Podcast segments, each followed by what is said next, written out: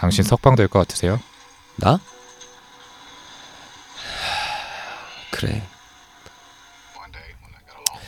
흰수염이 나고 세월이 흘러가면 뭐 그때 나갈 수는 있겠지. 내가 가고 싶은 곳은 지우 아타네오예요. 주 뭐? 지우 아타네오. 아, 멕시코에 있어요. 태평양에 있는 정말 조그마한 섬이죠. 멕시코 사람이 태평양을 뭐라고 하는지 알아요? 몰라. 추억이 없는 곳이라고 해요. 그곳에서 내 남은 여생을 살고 싶어요. 추억이 없는 따뜻한 곳. 바닷가에 조그만 호텔을 열고 낡은 배를 사서 그거나 수리해서 관광객들을 태우고 낚시나 하는 거죠. 지우 아타네요. 거긴 당신 같은 사람이 정말 필요할 거예요. 나는 사회에 나가면 쓸모없는 인간이야. 평생을 거의 다 여기서 살았거든. 나도 이제 브룩스처럼 길들여져 버렸어. 자기 자신을 비하하지 말아요. 아, 그렇지 않아. 여기선 널 위해서 어, 모든 걸 구해줄 수 있지만 밖에 나가면 넌 전화번호만 있으면 돼. 나는 어떻게 시작해야 될지도 몰라. 태평양? 아씨. 나는 큰 바다들 보면 죽을까봐 겁이 날 거야. 난 아니에요. 난 내 마누라도 그 정부도 쏘지 않았어요. 난 내 실수보다 더 많은 것들을 보상받을 거예요. 호텔, 보트. 그 정도는 절대 무리한 꿈이라고 생각하지 않아요. 아, 너 스스로를 학대하지 마. 어차피 이루어질 수 없는 꿈이야. 멕시코는 너무 멀리 있고 넌 지금 여기 교도소에 있는 거야. 그 말이 맞기는 해요. 난 여기 갇혀 있죠. 선택은 하나밖에 없어요. 바쁘게 살던가, 바쁘게 죽던가.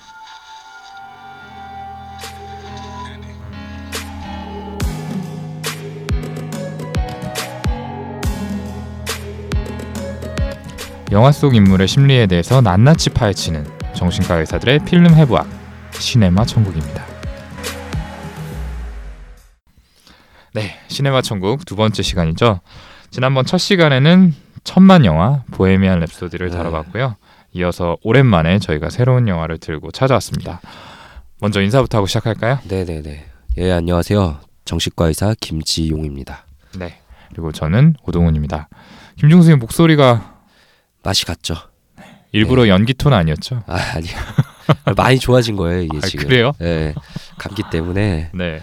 아 많이 좋아진 건데 둘이서 하니까 되게 단촐하네요 뭔가. 어, 그렇죠. 네, 네. 어색하네요. 뭔가 좀 소개팅하는 느낌도 들고요. 예상 못한 드립인가요? 네네. 어, 당황스럽네요. 아무튼 잘 부탁 좀 드릴게요. 네. 오동원 선생님 무의식에 네. 원하던 게 이렇게 자연스럽게 흘러나온 아. 것 같아요. 아닙니다. 예, 음. 저 행복하고요.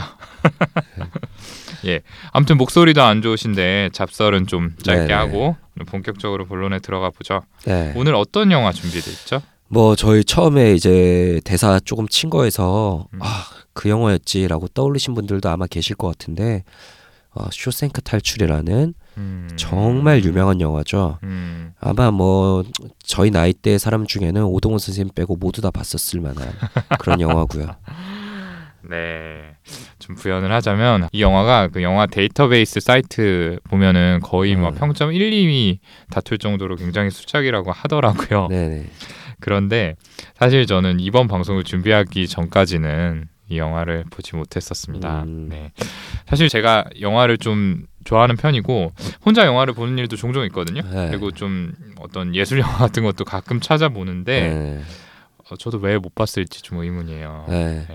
근데 그 되게 유명한 씬 있잖아요. 포스터에 나오는 음. 하늘을 딱 쳐다보면서 네, 비 맞으면서 그렇죠. 손 벌리고. 있는 씬. 우측 상단을 보면서 아. 약간 갈색 톤으로 비 맞고 있는 그건 기억하시죠? 네네네 그 포스터는 당연히 알고 있고 아마 네. 그게 너무 임프레시브해서 아. 임팩트가 커서 저도 모르게 당연히 봤다고 좀 생각한 것 같기도 어. 해요. 네. 저는 뭐 사실 어릴 때 음. 텔레비전에서 뭐 음. 추석 특집, 음, 뭐 명화 음. 하면은 항상 아, 어, 나와가지고 네. 한 두세 번 봤던 것 같고 네. 이번에 준비하면서 또 봤고 김지훈 선생님은 뭐 저보다 어쨌든 몇 년 더 일찍 사셨고 또 격동의 세월을 살아오셨으니까 진짜 옛날에 시네마 천국 할 때 봤죠. 토요 영화 이런 데서 아, 좀 많이 그쵸. 소개됐을 것 같기도 네. 하고요. 어쨌든 굉장히 명작이라고 얘기를 들었고 음. 실제로 영화를 봤을 때 어, 굉장히 여운이 많이 남는 그런 영화였습니다. 네. 네. 일단은 뭐 혹시나 안 보신 분들 그리고 아 너무 오래 봐서 탈옥 장면은 기억나는데 뭐였지?라는 음. 분들 위해서 간단하게 줄거리 소개를 좀 드릴게요. 음. 한 1940년대쯤이 배경이고요. 어 앤디는 원래 되게 능력 있는 은행 부지점장이에요. 근데 이제 아내랑 아내 내연남이 음, 을 살해했다는 누명을 쓰고 음, 자기는 아니라고 하는데 두 번의 종신형을 언도받아서 음, 예, 쇼생크 교도소에 들어가게 됩니다. 되게 악명 높은 곳이어서 음, 간수들이 막 말 안 듣는 죄수를 그냥 폭행해 죽이기도 하고 음. 예, 인간이야의 취급을 받는 그곳에서 아 그렇죠. 예, 앤디는 사회에서는 상상도 하지 못했던 일을 겪게 되죠. 어, 처음에 자기는 누명 쓰고 온 거다라고 반항도 하지만 결국은 현실을 받아들이게 되고요.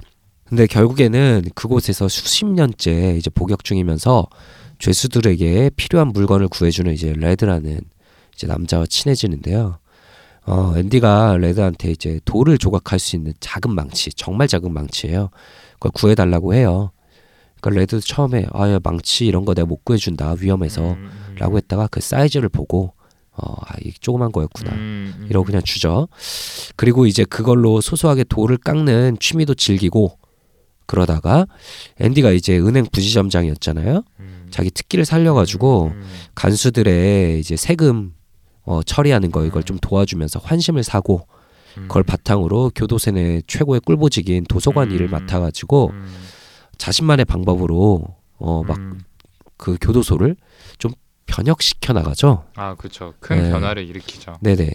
그렇게 19년을 지내면서 아 앤디는 그냥 감옥에 잘 적응했구나. 음, 이렇게 느낄 때쯤에 막 일련의 사건들이 터지면서 앤디가 굉장히 힘들어져요. 다시. 음, 음, 어 그래서 아, 이거 어쩌나라는 순간에 음, 음. 앤디가 갑자기 쇼생크에서 기적같이 탁 사라지죠. 음. 그 굉장히 절망할 만한 상황에서 네. 갑자기 사라지게 되죠. 네. 음. 아까 그 저희가 나눴던 대화들은 음, 사라지기 전에 음, 이제 앤디와 레드가 나눴던 대화고요. 음, 어 앤디가 이제 레드에게 남긴 편지에 음, 희망은 좋은 겁니다. 소중한 거죠.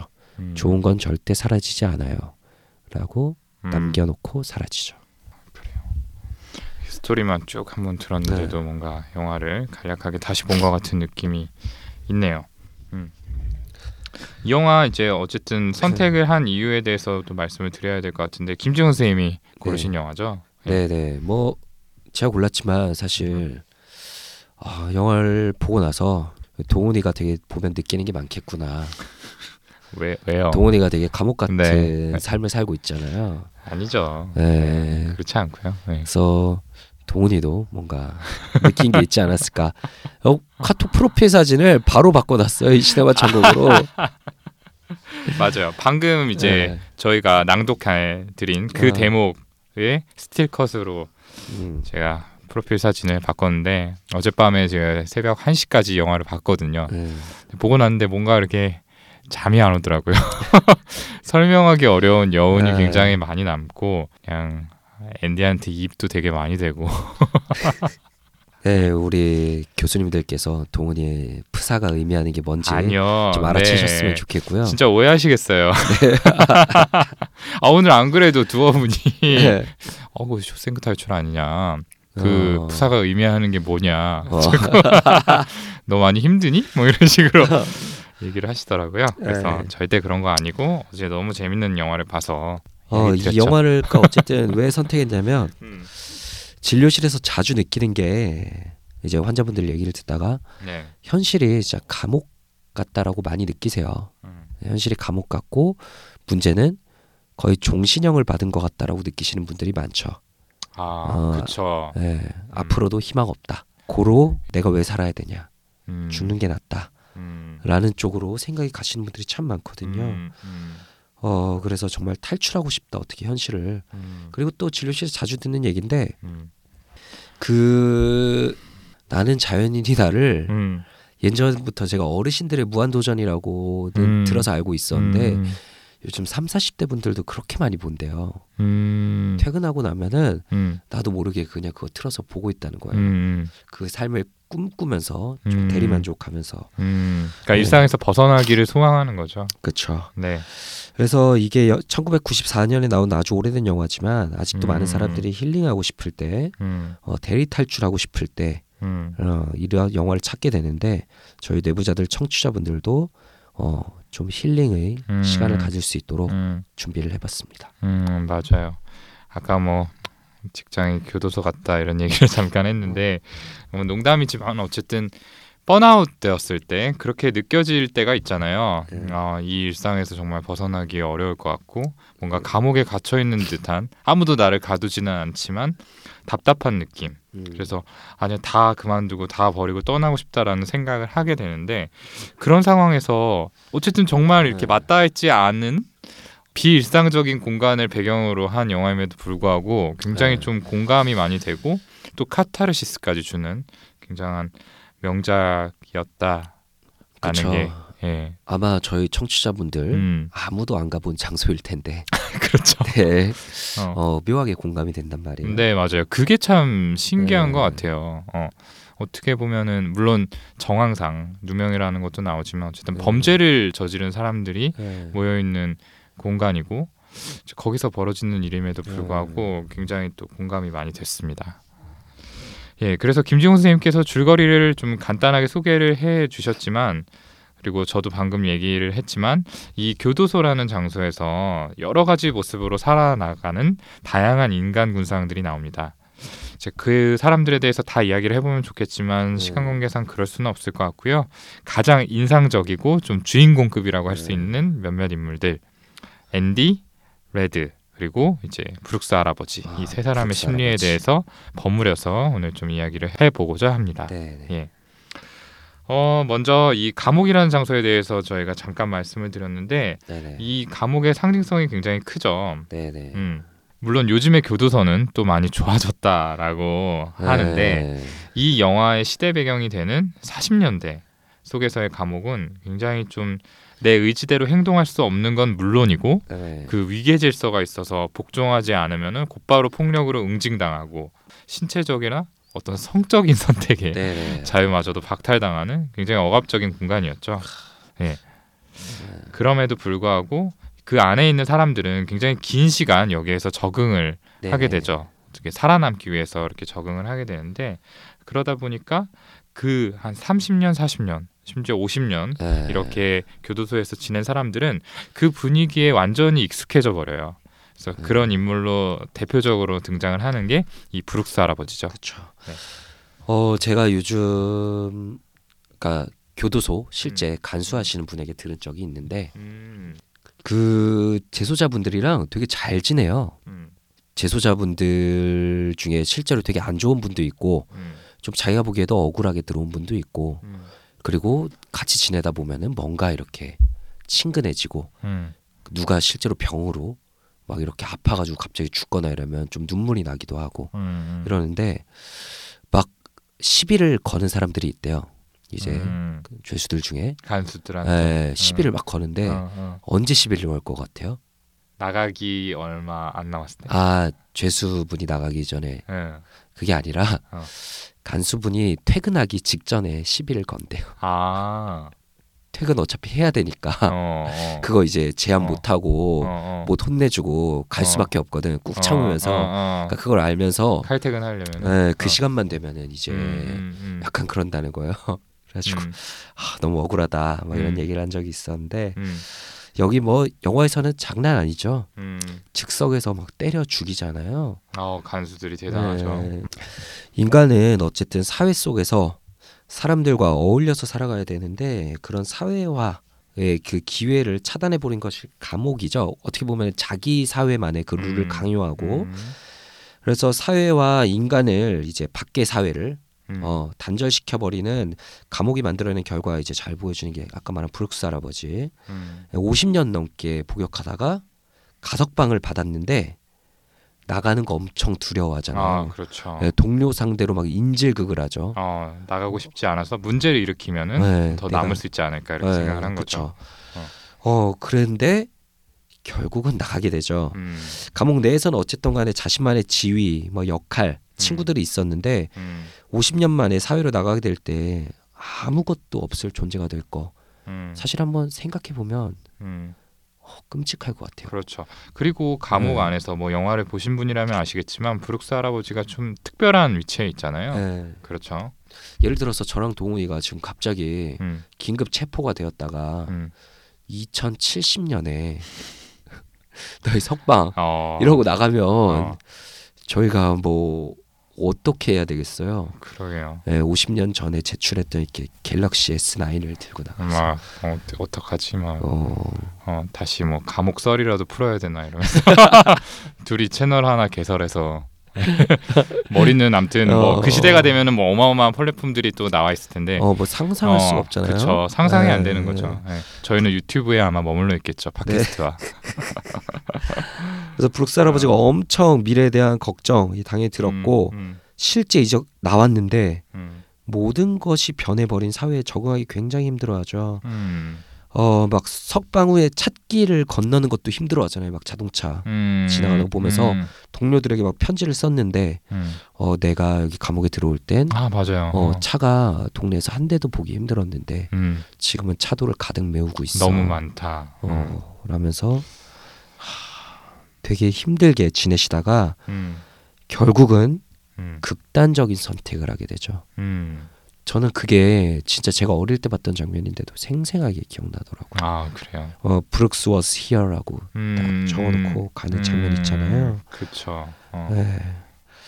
아, 최근에 이제 읽은 책 중에 어, 왜 나는 너를 사랑하는가라는 음, 알랭드 보통의 유명한 책 있잖아요. 음, 거기에 되게 인상 깊은 표현이 있었는데 우리의 자아는 유동체이기 때문에 음. 어, 이웃들 타인들이 윤곽을 제공할 필요가 있다라는 말이 음, 있었어요. 음, 그러니까 혼자서는 음, 어, 자아를 유지하기 힘들다는 거죠. 음, 근데 브룩스 할아버지는 음, 정말 완전히 음, 혼자가 되어버렸기 때문에 그런 극단적인 선택까지 할 수 없었고 음, 떠나기 전 마지막 남기 이제 브룩스 워스 히어는 음, 이제 갑자기 바뀌어버린 사회에서 음.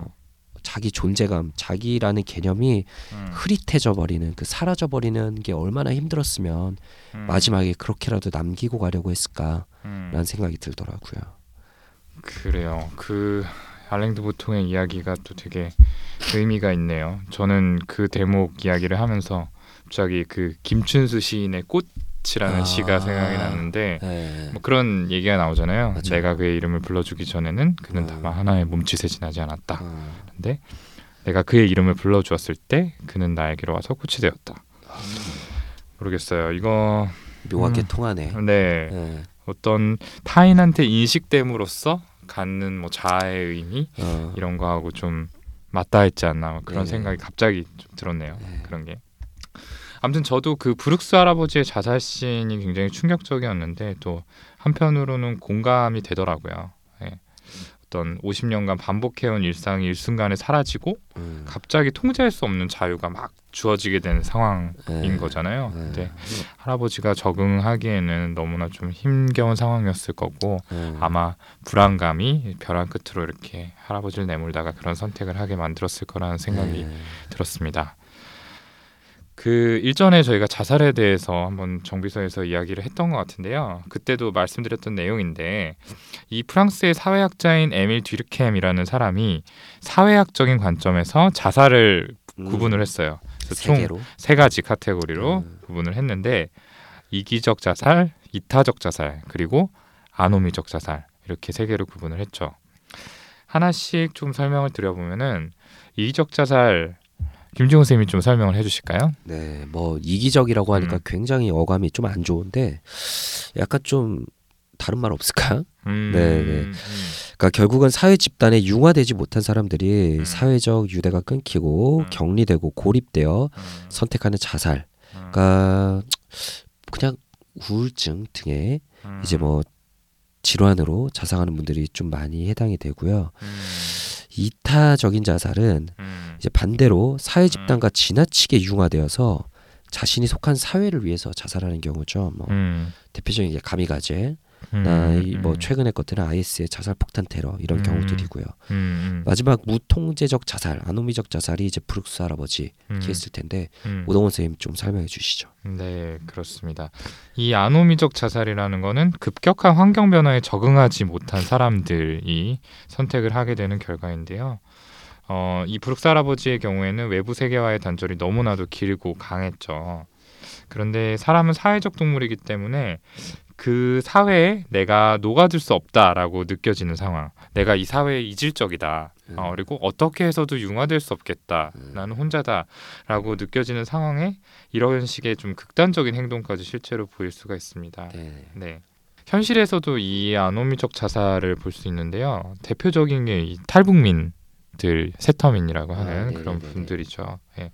자유를 찾아서 남한에 왔는데 굉장한 행복이 기다리고 있을 아. 거라고 생각을 했는데 이 뭔가 모든 것들을 직접 알아서 해야 되는 상황. 네. 어, 들 자체가 굉장히 급격한 변화였던 거죠. 네. 그래서 이런 변화에 적응하지 못하고 또 그런 가치관들을 가지고 있던 자신과는 전혀 다른 가치관을 가지고 있는 사람들이 이룬 사회에 융화되지 못하고 그래서 네. 고립감을 느끼고 그러다 보면은 오히려 뭐 북한으로 돌아가고 싶다 이런 얘기들을 하기도 하고요. 그렇죠. 네. 그런데 그런 것들이 현실적으로 가능한 선택지는 아니니까 네, 네, 네. 결과적으로 괴로워하다가 이렇게 좀 극단적인 선택을 하게 되는 경우가 있는 것 같아요. 네. 네, 이것도 이제 이런 아노미적 자살이라고 볼 수 있을 것 같고 또 넓은 의미에서 아까 우울증이 이기적 네. 자살이다 이런 얘기를 했는데 퇴직 이후에 네. 어떤 급격한 변화, 내 직장인으로서 어, 이 직장에서 역할에 충실했던 네. 어, 어떤 중년 남성들이 퇴직 이후에 갑자기 그 할 것을 잃어버리고 그렇죠. 삶의 전환을 이게 적응하지 못하고 음, 음 그렇죠. 이런 환경 변화에 적응하지 못하고 어떤 역시나 새로운 환경에 네. 녹아들지 못하는 거죠. 융화되지 못하고 고립감을 느끼다가 그게 우울감 그리고 이어서 자살까지 네. 이어지게 되는 경우들이 있는데 이건 역시 어떠한 관점에서는 좀 아노미적 자살에 가깝지 않나 이런 네. 생각도 들었어요. 네. 근데 이제 이 브룩스 할아버지와 비슷한 모습이 그 뒤에 음, 가석방대를 레드한테서도 똑같이 나타나잖아요. 어 레드도 되게 힘들어하죠. 음, 밖에서 이제 막 음. 그 마트에 브룩스 할아버지가 일했던 것 같은 마트에 일하는데 어, 거기서 그 직장 상사한테 저 화장실 가도 됩니까? 맞아요. 네, 라고 허락을 받고 하, 막 40년 동안 허락받으면서 화장실을 갔더니 음. 허락 없이는 한 방울도 나오지 않는다라고 음, 독백을 하는데 맞아요. 네. 어.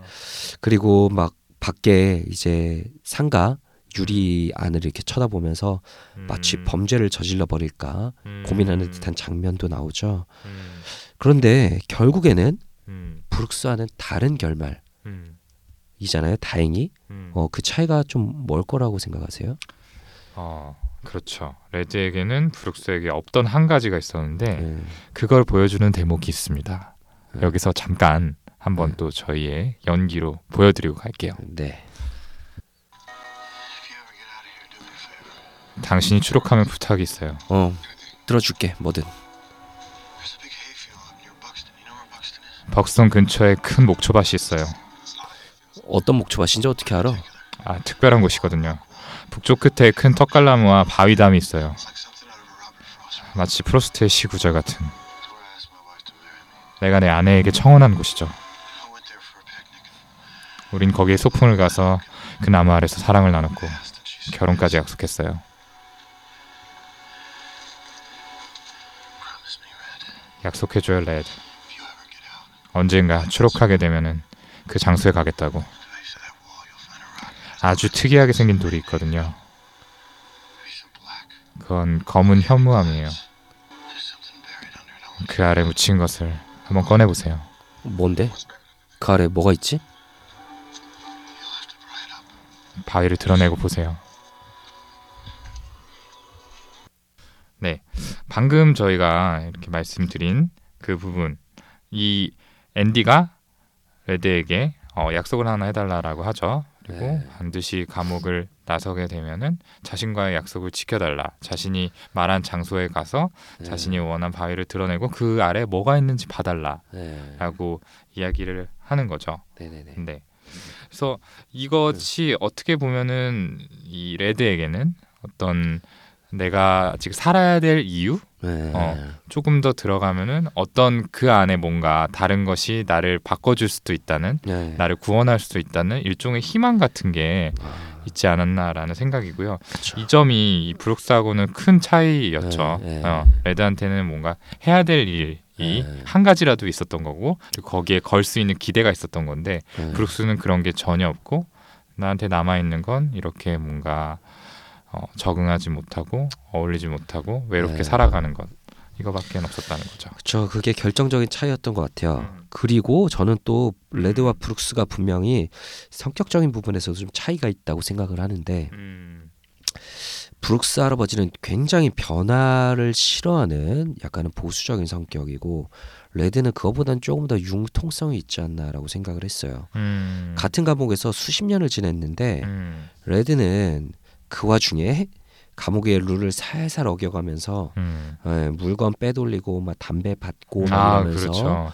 예, 그 안에서 자기만의 뭔가 역할 막 만들어 가잖아요. 음, 약간 브로커 같은 네, 역할이죠. 그쵸. 음. 근데 브룩스는 그 도서관 사서 일을 하는데 수십 년간 변화 없이 똑같이 똑같은 음. 책들만을 똑같이 배달하는 일을 음. 기계처럼 계속 반복하죠. 그렇죠. 카트 밀고 가면서 네. 북, 어. 북, 방마다. 네. 그렇죠. 어. 그렇죠. 이런 약간 성격적 기질적인 차이가 음. 어, 똑같은 환경 변화에서도 다르게 행동할 수 있는 또 하나의 원인이 되지 않았을까. 음, 조금 더 음. 유연하게. 그렇죠. 상황 변화에 좀 어. 유연하게 대처할 수 있는. 레드는 어 어쩌지 이러다가 아 그래 그 놈이 말한 게 있었지 한번 파보자. 아, 어, 그렇죠. 네, 브룩스는 변화할 수 없는 존재니까. 아, 아, 사고가 경직되어 있느냐 그렇죠. 아니면 다른 관점에서 한 번 더 생각을 떠올릴 수 있느냐 이런 네네. 차이일 것 같아요. 그렇죠. 그리고 또 저희가 이제 사서 도서관 사서 이야기가 나와서 말인데 브룩스는 이제 수십 년 동안 북북 하면서 이렇게 다녔는데 음, 앤디는 완전히 바꿔버렸잖아요. 음, 예, 음, 정말 다른 시스템을 획기적인 시스템을 만들었죠. 음. 좀 이거는 어떤 부분을 의미하는 걸까요? 아 그래요.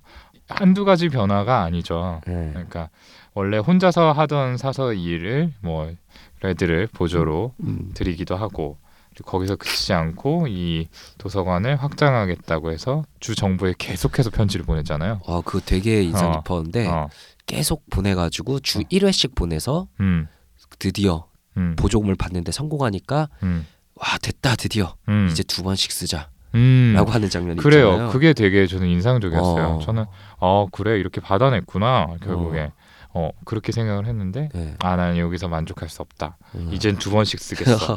어 뭔가 이렇게 어 때리면 뭔가 나온다라는 거를 어. 안 거죠. 네. 네. 결과적으로는 이제 주 정부가 음, 매년 보조금을 지급을 하고 음, 이제 어떤 자선 단체들하고 협상을 해가지고 음, 책 같은 거를 받아내고 이렇게 해서 네. 도서관을 확장을 하는데 성공을 하죠. 네네네. 예 그리고 이러한 점은 이제 매번 같은 책만 관리하면서 어떻게 보면 좀 정체되어 있던 이 어. 브룩스 할아버지하고는 분명히 다른 점이죠. 음. 그리고 어 뭐 단순히 규모를 늘렸다는 데서 그치지 않고 앤디는 이제 그 안에 책 그리고 어. 음악 어. 이런 것들을 채워 나감으로써 네. 어떻게 보면 이 교도소와 외부 세계 를 음. 이어주는 끈을 놓치지 않으려고 계속해서 애를 썼던 것 같아요. 네, 네. 네, 그렇죠. 어 그래서 이제 그 영화에서 또 굉장히 인상 깊은 장면이 음. 어그 무슨 음악이었죠? 그 오페라 그거. 피가로의 결혼. 아 맞아 맞아. 음. 그 LP판 음악을 들고 틀고 이제 장렬하게 독방행을 선택하잖아요. 음. 모두에게 그 음악을 들려주고 어, 저는 그 장면 너무 너무 인상적이었어요, 어. 진짜. 그 넓은 운동장에 있던 모든 죄수들이 어, 멍하니 하늘을 보면서 어, 다 같이 집중하는 장면. 어, 약간 부연 설명을 하면 좋을 것 같은데, 네. 어, 그러니까 방송실에 있던 간부를 그 간부가 화장실에 간 아, 사이에 네. 열쇠로 문을 잠궈버리고. 그다음에 원래는 이제 딱딱한 뭐 들어가 이제는 어. 뭐, 뭐 무슨 시간이다 산책 시간 끝났다 뭐 이런 류의 네. 방송만 하던 그 확성기로 이제 LP판에 음악을 내보낸 거죠. 네. 네. 그랬더니 이제 다들 너무 놀라죠. 난리 나죠. 어. 네. 어, 정말 이게 무슨 일인가 하고 이렇게 처음에 어리둥절해 하다가 그 음악에 다들 빠져들고 몰입하게 어. 되는 음. 레드의 독백이래요. 그 목소리는 이 회색 공간에 누구도 감히 꿈꾸지 못했던 하늘 위로 높이 솟아올랐다. 음. 마치 아름다운 새 한 마리가 우리가 갇힌 새장에 날아들어와 그 벽을 무너뜨린 것 같았다. 음. 그리고 아주 짧은 한순간 쇼생크의 모두는 자유를 느꼈다. 음. 저 그리고 이후에 이제 식당에서 독방에서 나온 다음에 음.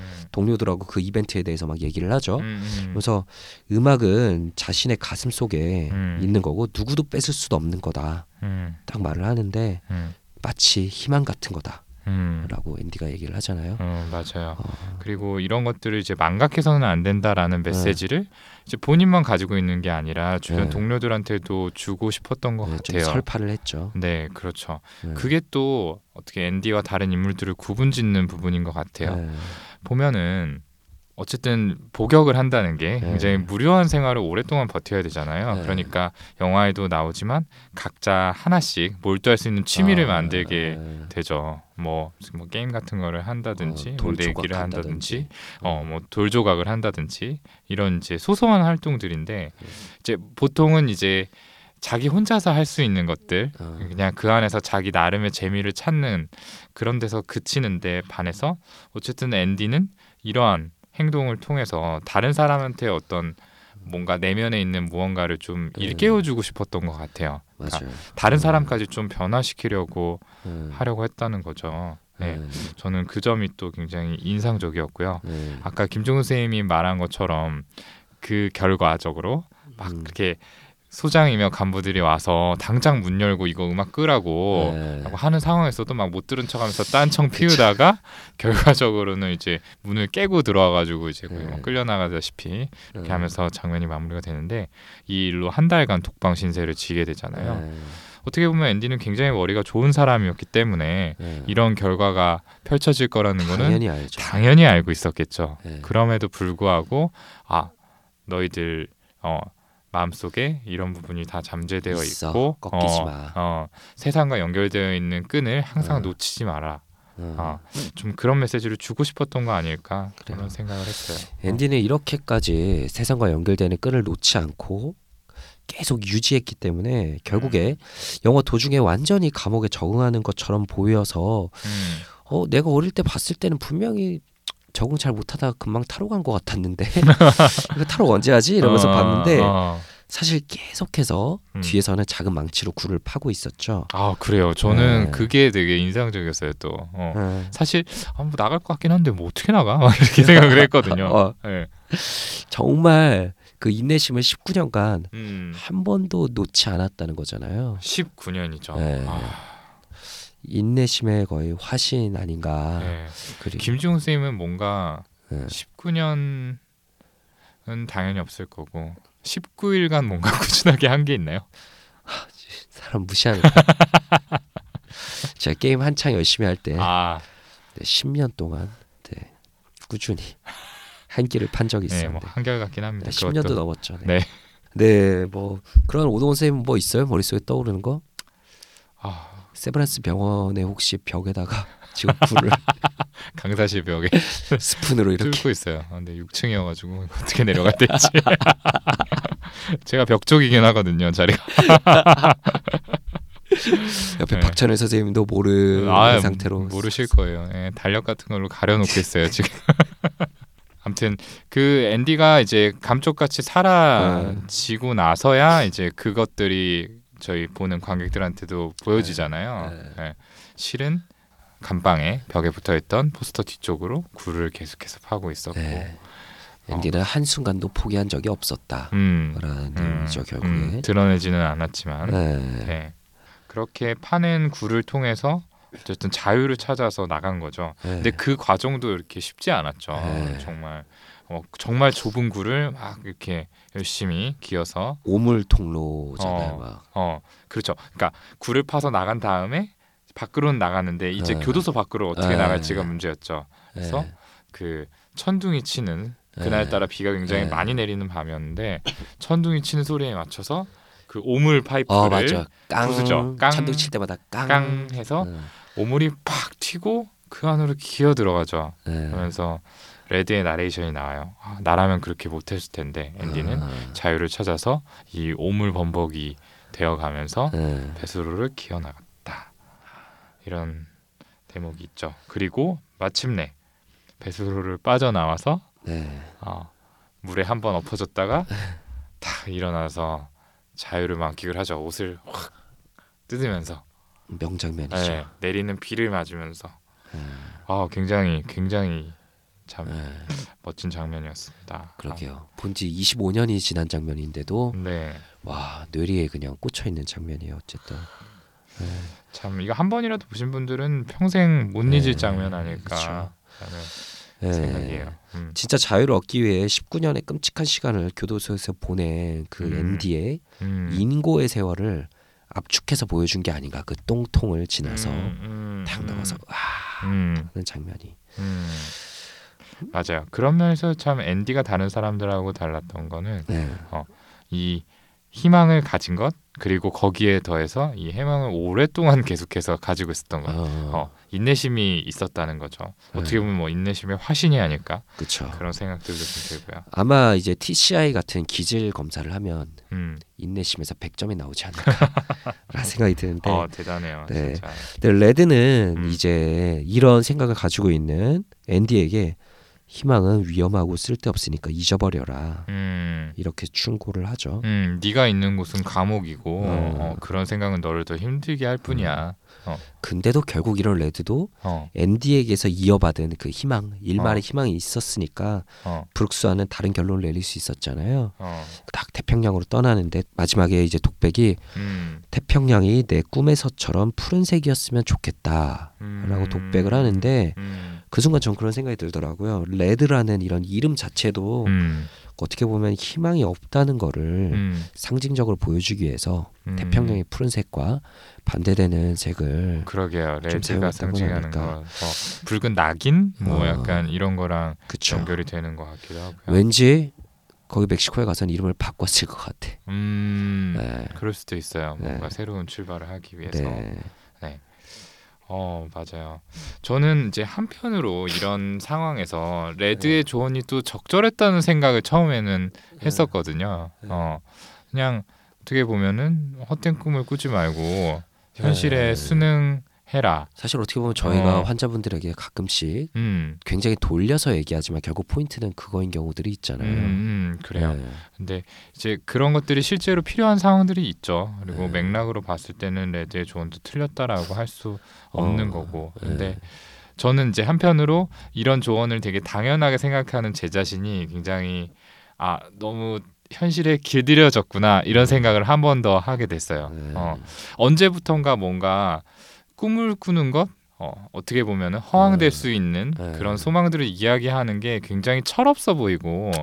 네, 좀 바보 같은 짓이다라고 생각을 하고 네. 뭔가 반면에 현실을 인정하고 그거를 그냥 뭐 어떻게 하겠어 그냥 받아들여라고 하는 게 좀 쿨한 것이라고 네. 제 스스로가 좀 생각하고 있었던 것 같거든요. 그게 음, 그냥 이거 좀 개인적인 썰이지만 음, 의대에 와서 음, 어, 적응해 나가는 그 순간들에 음, 수많은 의사들이 그 과정을 거쳐 나가는 것 같아요. 음, 나는 뭔가 좀 사실 음. 공부도 잘하고 음, 특별한 사람인 줄 알았는데 음, 어, 와서 보니까 진짜 아무것도 아니었구나. 음, 어, 내 위에 이렇게 수많은 사람들이 있구나라고 음, 음, 어, 수많은 의대생들이 음, 거기에 딱 현실의 벽 앞에서 음, 어, 결국은 여러모로 자기 합리화를 하면서 음. 현실에 적응해 가잖아요. 그렇죠.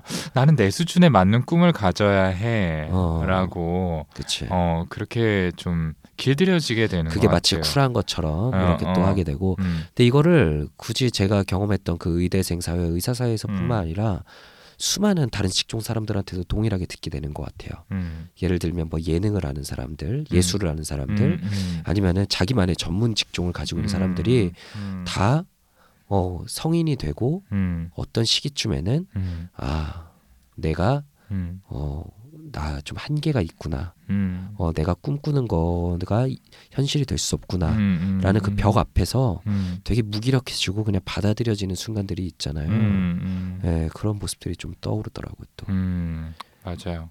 저는 갑자기 오늘 제가 여기 오면서 버스에서 봤던 음. 인터뷰가 떠오르는데 그 송금업체 토스 아시죠? 어, 예. 예. 그 토스를 만든 분이 예. 치과 의사인 거 알았어요? 아 진짜요? 어, 예.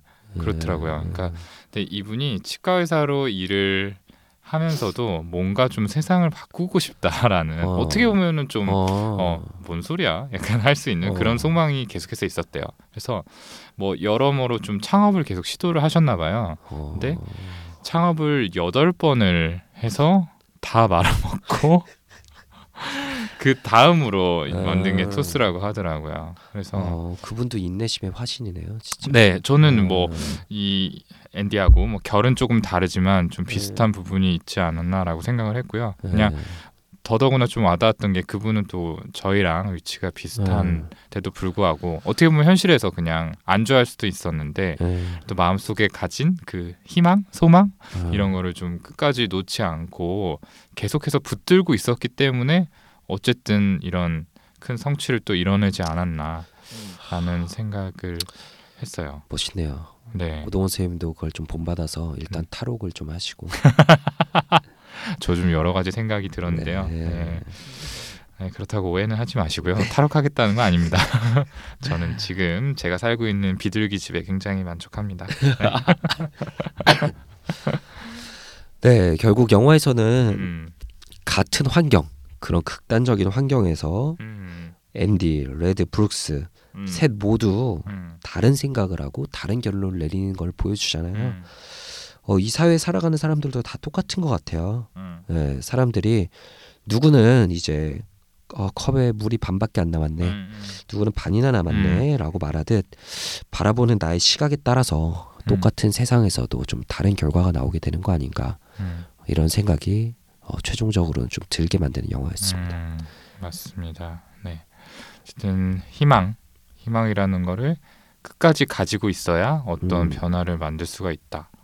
아, 라는 게 영화가 주는 메시지인 음. 것 같아요. 그래서 참 저도 이렇게 어떤 듣는 청취자분들을 위해서 지금 녹음을 하고 있지만 어떻게 보면은 제 자신한테 좀 어, 하고 있는 이야기 같기도 해요. 이 이야기들이. 네. 그래서 굉장히 뭐 다른 책, 영화 이야기도 좋았지만 이번 영화는 특히나 좀 네. 많이 뜻깊었던 것 같습니다. 음. 네.